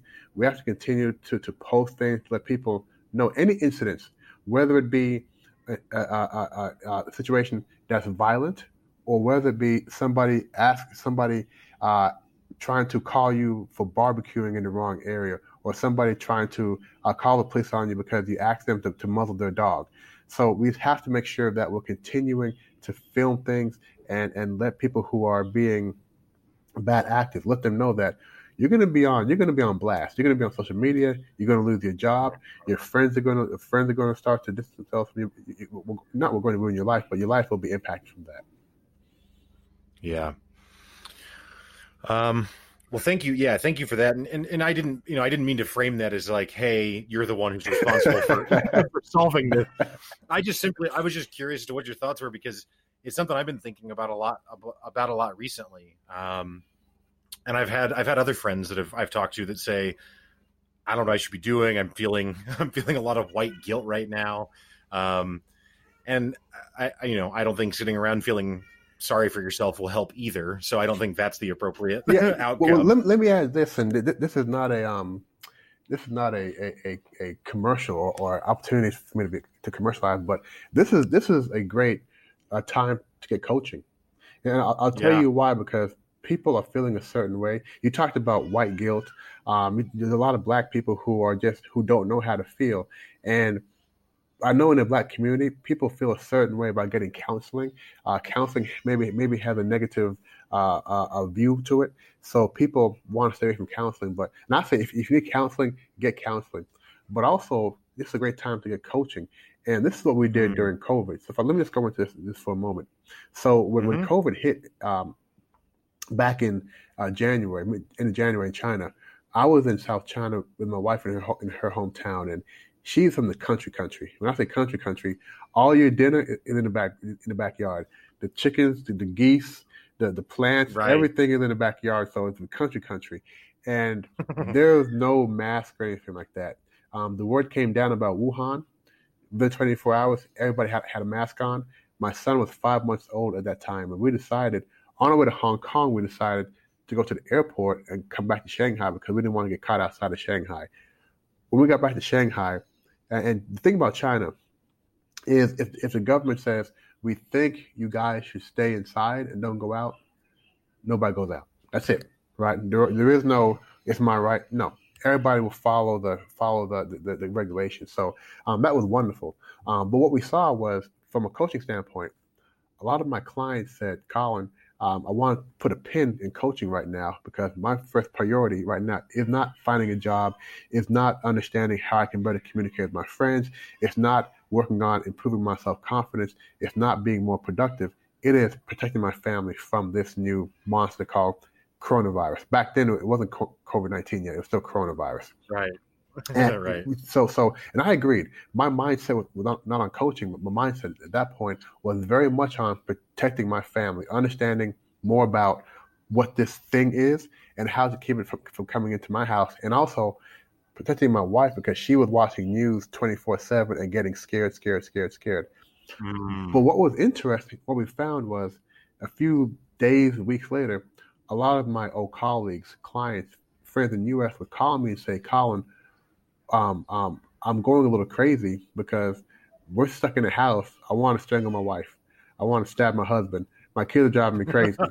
so, right. So getting so now they want to get coaching on how to maintain uh, through this this COVID time, and it was very interesting because what we learned what, what we learned was coaching was good, but a lot of folks from the U.S. and this is now it's March, and by that time we had like six weeks of going through the, the COVID time here, so we knew two things: we knew how to keep your family safe and sort of how to keep your mind safe that at that time, folks from the U.S. were contacting me saying, "Colin, what is this COVID thing? It's now coming to the U.S. What is this thing? Can you give us some tips on how to, you know, dis- disinfect ourselves? How to really stay safe?" So what I did, I got tired of replying to emails every day, um, saying one by one by one. So I created some videos and put them on Facebook, saying, "Look, one, our family's safe. Here's proof because you're in China. They don't know if you're telling the truth or not. So here's my family, right? Everybody is safe. Right. We're good. And also, here's some tips on how to protect the one place you can protect that's inside your house. Um, luckily, uh, a production group asked, asked me to do more public service announcements. So we agreed that I would do, well, I told them I wanted to do 30 messages over 30 days. So oh. every day, doing a different message. Now, that's a, that's a big commitment for one person. So um, I had sure I had I had a team of coaches that were originally here in China. I recruited eight coaches to help get the message uh, message out. Now the beautiful thing is all the coaches in China went through COVID. The coaches who went back to U, to the U.S. were here, went back for Chinese New Year, and were stuck back in, the, in their countries, which was good because we had one in New York one in North Carolina who could give the, the aspect of of coaching from here's what's going on now. So from from I believe it was April, no, from March, no, April first to May first. Every day we did like a like a thirty minute uh, video giving tips and insights on how you can deal with COVID. And originally, it was about COVID, COVID coaching. We call ourselves the COVID coaches. But after about a week, and I'll admit, when you have coaches who are relationship coaches, relationship coaches, uh, career coaches, um, uh, happiness coaches, uh, positive, positive mindset coaches, personal development coaches, it's hard for them to to focus on COVID because I told them if the guys they asked us to give COVID messages, so everything you say must be around COVID, and it was very difficult because all these lessons were not about COVID. It's about right. life, right? So, for example, our relationship coach, if you if you and your spouse or you and your kids are having issues being locked in the house, well, those issues existed before COVID. Our, right. right our COVID deal was, magnified them. So we changed our, our focus and we talked about how this is really more life coaching. So we're giving tips, tips, tips, tips, tips. And those tips really helped a lot of people to, to I say, thrive through that COVID time. So I, I want to go back to your original question, which I got w- way off track. Um, but I found that one of the best things people can do now is open up to the idea of coaching. But coaching can help you manage what you're going through. But more importantly, it can say, look, you're going to look back on this time six months from now, a year from now, and ask yourself, what did you do to get better? What did you do to learn? What did you do to make sure that when this is all over, you're not going back to the same lifestyle? You're going to a, better lifestyle. And people are saying, look, I want things to go back to normal. Well, look, man, normal. You hated your job right? You had issue with your spouse, right? You you didn't have confidence. So no, man, you do not want to go back to how it was before. You want to get better. So after our 30 days, uh, we asked ourselves, what can we do now to really, really help? Because remember, these videos were more messages. And I'll give you the URL for the video later, but these are more messages. We said, now, how can we do real coaching to help people. So we started another campaign, which is 40 for 40. So I recruited 40 life coaches, 40, 40 life coaches globally, globally, and each of them are volunteering at least one hour per week over eight weeks. So we're doing this through the end of June. And this is absolutely free coaching, pro bono coaching for anybody who needs coaching. This is not sign up and we're going to try to sell you on coaching, trying to pitch you to buy a contract. No, no, no, no, no, no absolutely free. The coaches aren't selling anything. The coach's goal is to, in that hour time period, give you some t- help coach you through how to take actions to improve your life. The challenge we had is um, getting the the word out to people. So I am hoping your platform, your podcast, folks listen to this can just say, you know what, I may not know what coaching is, or coaching is about, but sign up for sign up for a free session. Um, talk to a coach and see how the coach can really help improve your life. Because because coaching is really just a partnership uh, between a coach and a client, where we explore different avenues for the client and you to improve your life to reach your goals. So this is uh, this is a wonderful program that again we have coaches in Europe, in uh, South America, North America, Africa, wherever you are, we have coaches there that are waiting now to provide you with some free coaching support. So again, going back to what you were saying before about what can folks be doing now, I think getting some coaching, and, again, it, it's totally free. Yeah, no, that that is that is great advice. Um, and it, I mean, I personally, I signed up with a coach eh, maybe October, November of last year, um, and still work with with her to this day. Um, and it's been a, a tremendous value. And I like that you compared it to to counseling because you're right. People do have a stigma about counseling, and I, I, think it's because they think that if they need to go see a, a, counselor or a therapist, that it means that like they're conceding that something is like fundamentally mm. wrong with them. Or something. Um, which I don't agree with that right. assessment of of seeing a counselor or therapist. But but coaching, I don't think carries that same kind of stigma with it. But honestly, I mean, man, if you go see a, a psychologist that talks about cognitive behavioral therapy, which is just changing the way that you act, I think that there's a lot of similarities between that and what a coach is going to help you with. You know what I mean? Like it's they're not as far apart as people would think. Right. Like it's all about changing the way you interact with the world around you to feel better or perform better or whatever better. Well, well, I think I think one of the, the main differences between coaching and counseling or, or, coaching and therapy, and a lot of times people ask us, you know, what is coaching? They're really asking the question is what how is coaching different from therapy or counseling? The, the main the main difference as I see it is when you go to a therapist or a, a counselor, we want to and you're feeling a certain way. We want to understand and analyze why you feel like this. Maybe there's a situation in your childhood um, we want to we want to go back there. We want to analyze it. We want to help you to deal with it, to help you feel better from it, to help you understand how that impacted your life. With coaching, we will acknowledge that there's something from the past, but our focus is only on the future, right? Mm. We're not trained or equipped to help you uh, deal with uh, certain things. That's why counselors, you have, you have a counselor therapist. Our focus is going forward. Everything about us is what can we do to improve your life going forward? Whether counselor or therapist, they, they need to spend time going back to help help you go through that. And again, if you need counseling, go see a trained licensed counselor. For coaching, go see a go see a certified coach because we're focusing on the future. What can we do to improve your life going forward? Not so much about what got you here. Yeah, I had I had another individual. I, I, can't remember who it was off the top of my head now, but they they the distinguishment they drew between the two was that they said that that counseling is or therapy is more about more focused on trying to take something that you think is uncomfortable and figuring out how to make it comfortable whereas coaching oftentimes is actually more about taking you out of somewhere that maybe is comfortable but isn't really getting you where you want to go and putting you in hmm. somewhere that maybe is more uncomfortable, but equipping you with the tools right. and techniques and confidence to be in that uncomfortable space and still succeed. Right. Uh, so that was kind of an interesting way to to distinguish the two ideas. But but anyway, um, well, so that that's a, a, tremendous offering that you talked about. Um, and and what is and so I went and watched the the COVID coaches right. that you had talked about. You had sent me that link before we we recorded, and I went and checked that out and thought that that was a tremendous you know wealth of information. But this thing you're talking about where people can sign up for a live coaching session, um, you know, all around the world. What is the website for for that? Uh, www.oligye.com. Okay. Sla- okay. Slash COVID Coach Me. COVID coach me, and I, am actually I'm, I'll give you two because I want to change. I want to take COVID out because at some point that's going to have a negative connotation. So www.oli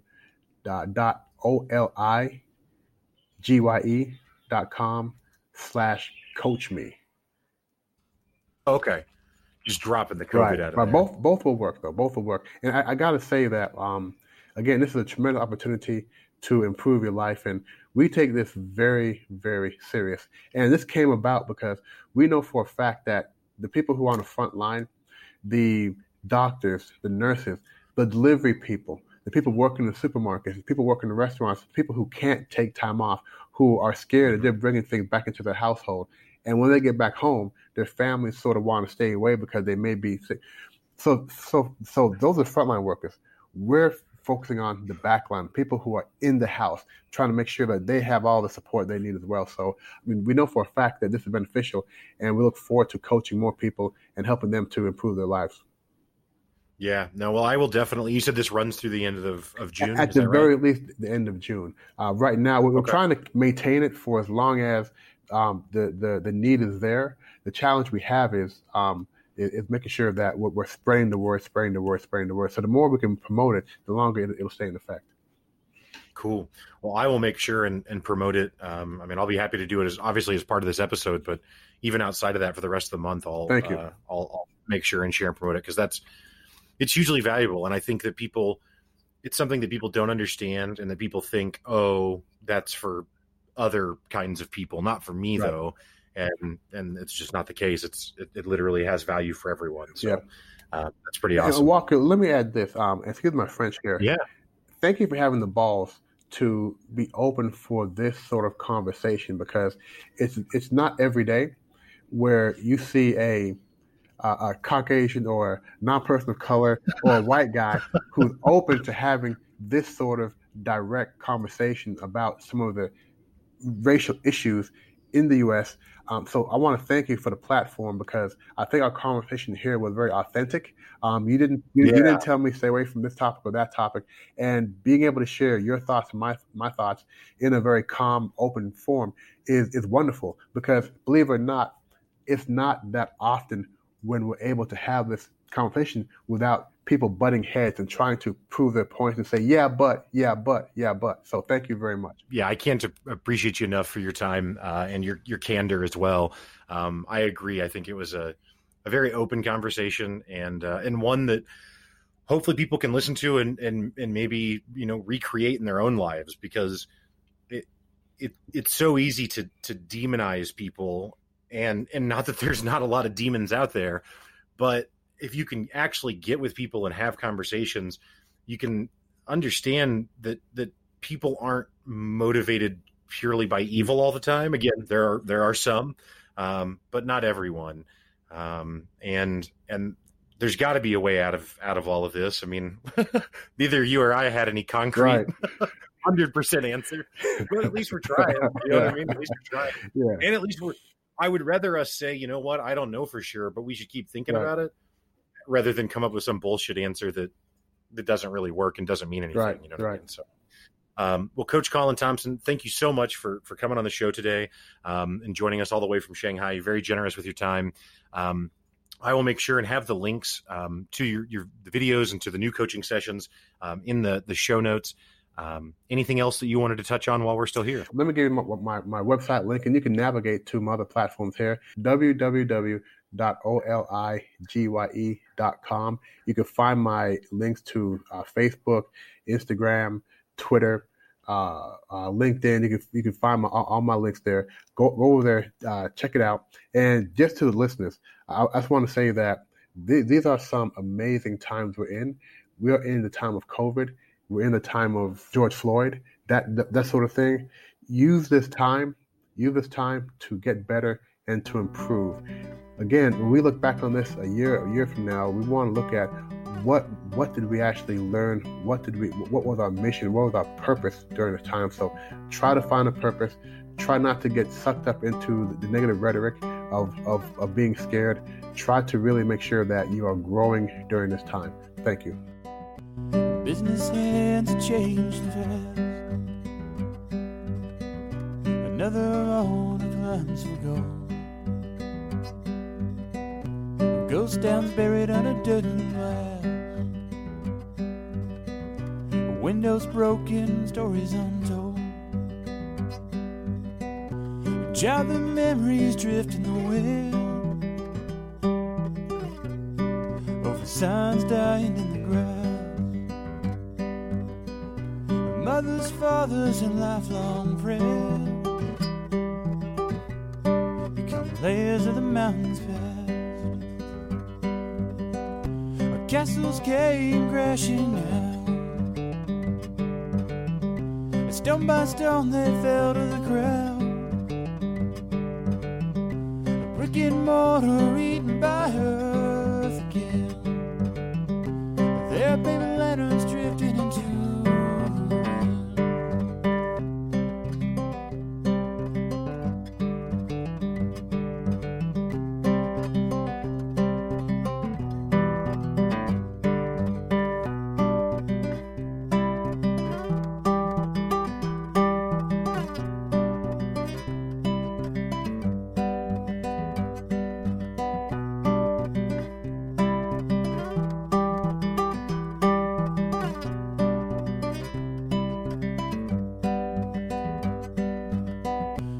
Families fled to the open plains.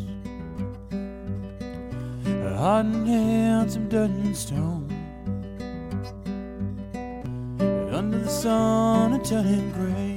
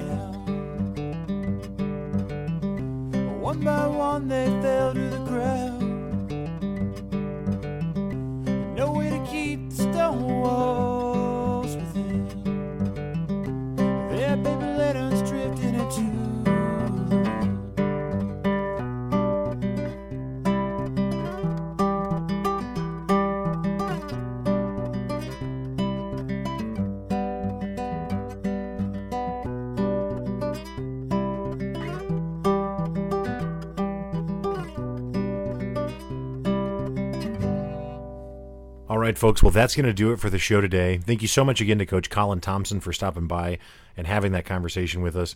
Thank you again, as always, to Misha Zarins for providing the music. And of course, thank you, listener, for listening to the episode. I invite you also to check out my other podcast, Pick Up Your Sticks. Pick Up Your Sticks is a podcast about why gaming matters. Uh, so instead of just talking about news, reviews, and current events in gaming, we really try and talk about the emotional connection that we've got with it and why it's important to us. So if you enjoy long form conversations like you get on the Walkshow, and you also happen to enjoy video games, I definitely recommend you check out Pick Up Your Sticks, I think it'll be right up your alley. Pick Up Your Sticks is available anywhere podcasts are found. As always, stay up. Have a good week.